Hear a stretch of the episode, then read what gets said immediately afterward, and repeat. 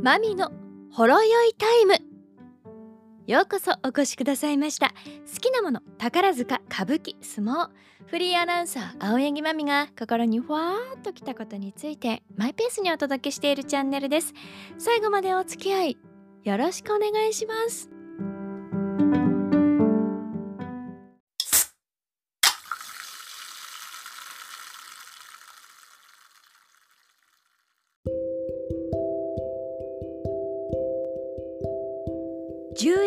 月20日日曜日更新のポッドキャストです。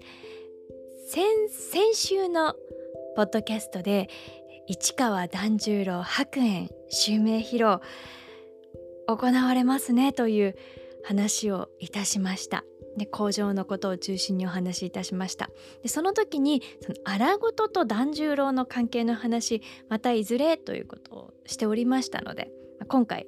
ちょうどいいタイミングだと思いますのでその話をいたしましょう。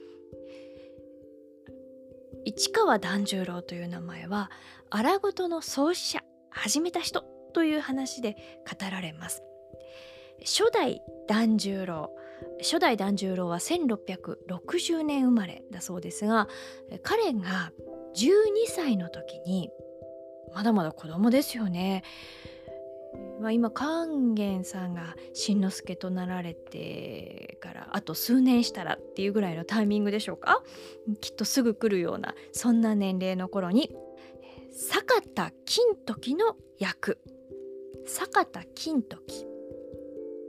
ピンときます？ま、鬼退治でね活躍した源頼光とかのね鬼退治で活躍した人物ですけれどももうちょっとシンプルにいくと金太郎さんです。ね、まさかり持って、ね、熊と相撲を取って勝ったなんて逸話のあるそうあの金太郎さんこの金太郎を演じた時これが荒事の始まりと言われているんです体中を真っ赤に塗って顔に墨や紅でくまどったような外見で演じたそうです。衣装は同時格子という大きな格子模様の柄に丸ぐけの帯。この丸ぐけの帯っていうのは帯の中に綿が入ったようなものを腰に巻くんですよ。太いものね。現在でも荒事のさまざまな芝居や役で使われている衣装なんです。でこれが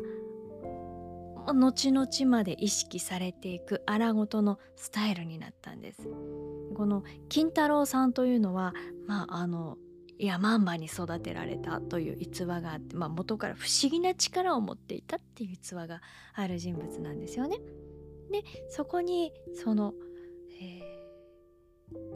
ー、スーパーヒーローの要素というものを見いだしてさらにその坂田金時の子供というのを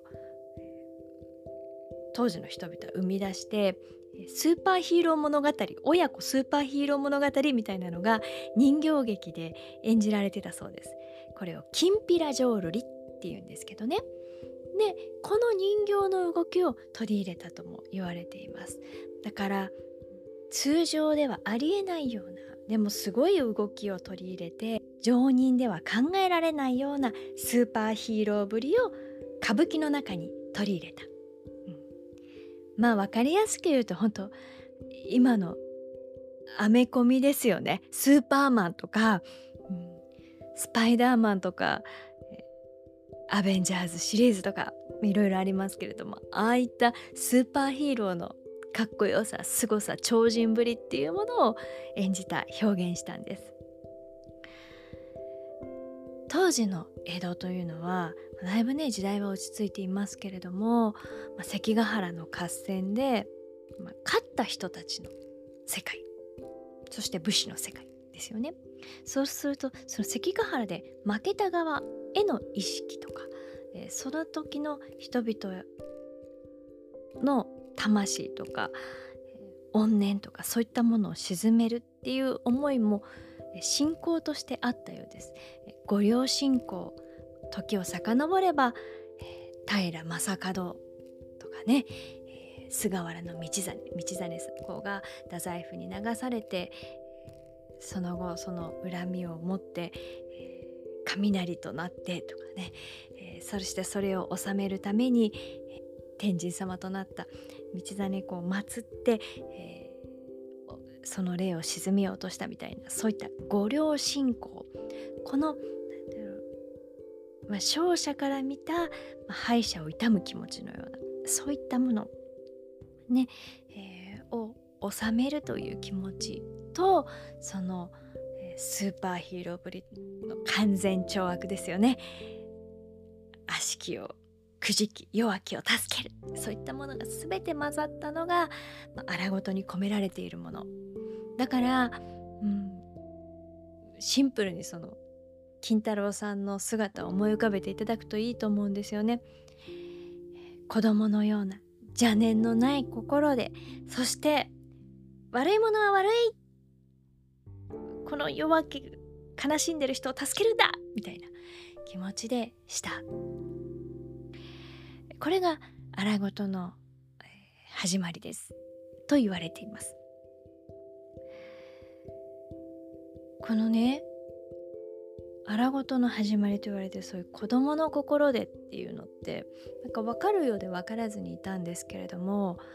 あこういうことかって心にふって一つ合点がいったのが実は私今の團十郎白猿さん團十郎さんが海老蔵を襲名された頃のことなんです。コンピラ歌舞伎大芝居これは香川県にあります江戸時代の芝居小屋をそのまま残しているその面影を残しているというね、えー、金丸座この金丸座で行われる、えー、コンピラ歌舞伎大芝居で海老蔵さんがその襲名披露で来られたんですね。でその時にその荒ごとのもう一番オーソドックスなしばらくをされました腕の何倍も大きな袖。で体よりも大きいんじゃないかっていう長い太刀を携えてしばらくって登場して困ってる人たち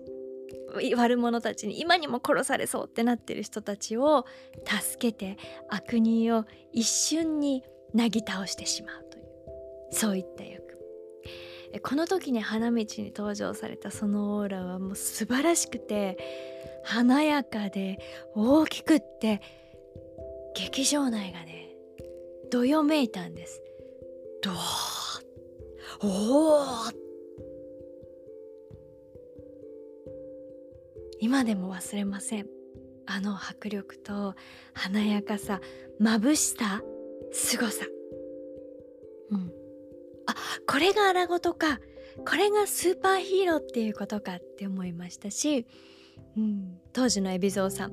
ちょっとやんちゃを控えていた、まあ、それにねいろいろあった後でしたので、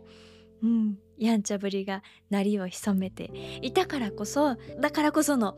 えー、しばらくだったかなと思います。でもその子供のねなんか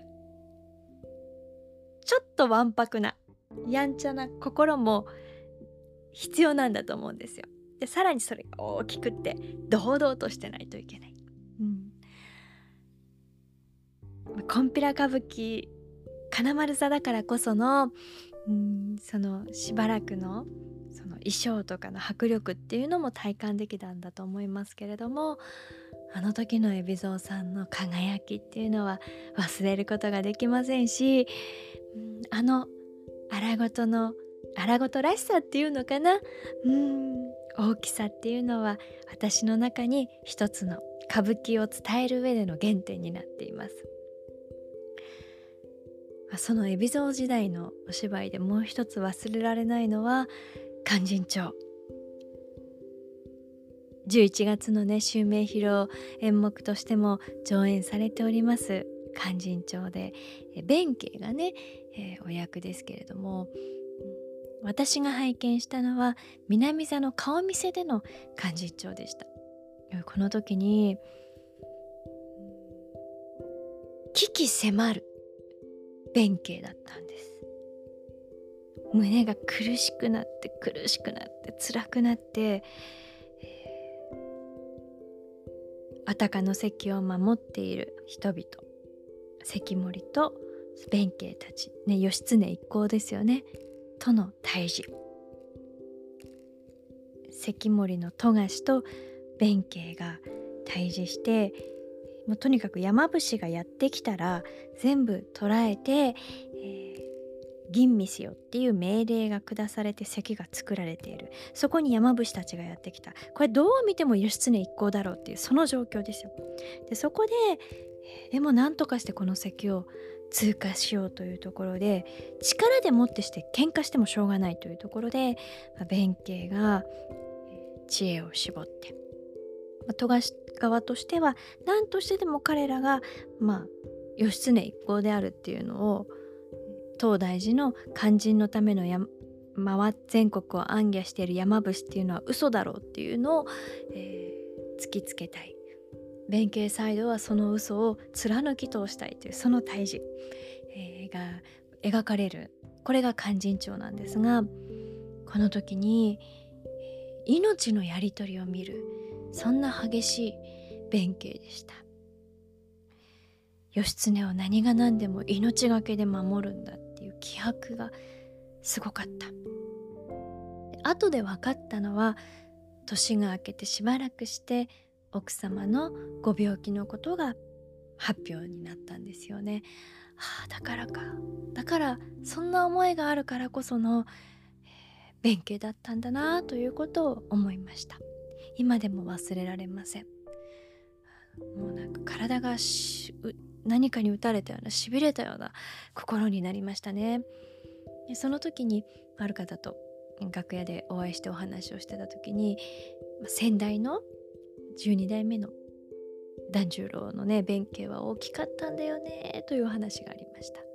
大きい。だか大きいって分かるようで分からないなって思うんですけれどもその後も他の方の弁慶を拝見したりまた改めてその荒事も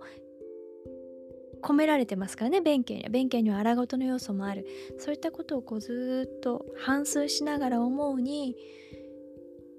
そのスーパーヒーローであるような全てを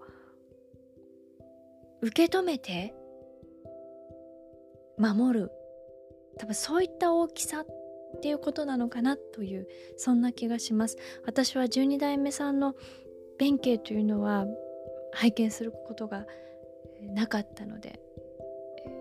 記憶として持っておりませんので舞台の。わからないんですけれどもただ激しくぶつかり合うのではない。そういったものもあるんだろうなって思います。腕力勝負突破だって言って力でぶつかったとしてもしょうがないわけでそこを弁慶としては何としてでも戦わずして勝つっていうことをするわけですから、うん、ただただ危機迫って富樫にと対峙するだけではないんだと仁左衛門さんの富樫っていうのは美しくて気高くて最後にねクッてちょっと顔を上げてそこでね涙を抑えるような、まあ、実際な本当に涙流されてたりするんですけどあるんですよね。それは主を思う弁慶の義経を思う弁慶の心意気に、えー、涙し感動したというか心が震えたというか、うん、あったんじゃないかなってそれを思わせてくれるんですね。だって弁慶って誰よりも強い人物っていうイメージじゃないですか。すごい力が強くてねでその弁慶が義経にだけは絶対服従なわけですよ。それがなんか物語としての凄さでもありますよね。でその時のだからもちろんあの時の海老蔵として拝見した勧進帳の弁慶、まあ、あれは本当あの時しかない、えー、あの時の弁慶なんですけどね、團十郎というお名前になられてこれからの弁慶がどうなっていくのかっていうのはとっても楽しみです。うん、今のところその後も拝見する機会あったんですけど今のところ、うん、あの南座の顔見せで拝見した弁慶を超える、えー、胸打たれる弁慶とはまだお会いしてないんですよね。いつ拝見できるのかな、うん、大きな弁慶を拝見したいなって思いますね。その時の勧進帳をとっても私は楽しみにしています。なんかもう荒ごとからちょっと離れていってしまってあれですけど、うん、でもやっぱ初代團十郎が荒ごとというスタイルを生み出した。子供のような邪念のない邪心なく駆け引きとかも何にもなくだってこれ悪いことでしょって言えちゃうような強さ大きさ、これを感じられるのが荒ごとの魅力。完全懲悪なんですよね。それは今の時代の私たちにとっても胸のすくようなものだと思います。荒ごとって不思議なんですけどねこう理屈で考えるとどうなってんのっていうような時もあるんですよ。そんな刀で一瞬で無理やんみたいな。ありえんやんみたいなこともあったりする。けど物語としてはしっかり組み上げられていたりもします。でも超人的な凄さを楽しむのが荒ごと。華やかさとかねありますよね。なので、えー、髪型の芸は和ごとって言われるんですけど和ごとの方がね実は写実的で筋道とかもあってリアリティがあるんですよ。リアリズムなの。人間の表現とかに突き詰めていて。一方のその荒事と言われるものはもっともっとなんか娯楽性もあるしそういったスーパーヒーローものとしての面白みがあっておおらかなんですね。これは私たちが今でも好きなところだと思います。そんなあるわけないやんっていうねアメコミ世界の今でいうマーベルシリーズの作品も楽しむし一方で非常にリアリティのある作品っていうのも好まれますよね。どっちも大事なんです。どっちもあるから歌舞伎の魅力っていうのが広がっている。そういったことをちょっと頭に置いていただけたらなって思います。各團十郎とっても魅力的なんですよ。いろんなところがあってね、えー、今の團十郎さんも常に革新っていう言葉を使われますよね。新しいことにも挑戦する。それはこれまでの團十郎もそうだったからっていうのがあると思います。そういったことがね分かるようにまとめてらっしゃるのがね、えー、先代12代目の團十郎さんの新書があるんですよ。團十郎の歌舞伎案内っていうタイトルで、え著者が12代目市川團十郎とね PHP 新書なんです。私これ何度も読み返していてもう本当に面白いんですよ、まあ、團十郎さんがご先祖のことをまとめて書いてらっしゃるということなんですけどね。とても分かりやすくまとめていらっしゃいます。これを拝見するとそして昨年大阪池田市の逸尾美術館でね團十郎にまつわる展示が行われたのを見ていてもその市川團十郎という存在の大きさですとか、えー、各團十郎さんが背負ってきたものの凄さっていうのも分かりますし革新ということもとってもよく分かります。まだアーカイブは残しておりますのでそちらもご覧いただければと思います。12月もね市川團十郎の襲名市川團十郎白猿の襲名披露興行が歌舞伎座でにぎにぎしく行われます今後ね、えー、巡業で、えー、各地も回られると思いますし、えー、その時にきっとどんどん團十郎白猿としての大きさを身につけていかれることだと信じておりますのでね皆で応援してまいりましょう。ということで本日はそろそろお開きにいたしましょうか。ここまで青柳まみがお届けしました。まみのほろ酔いタイムでした。またお耳にかかりましょう。この後も素敵な時間お過ごしください。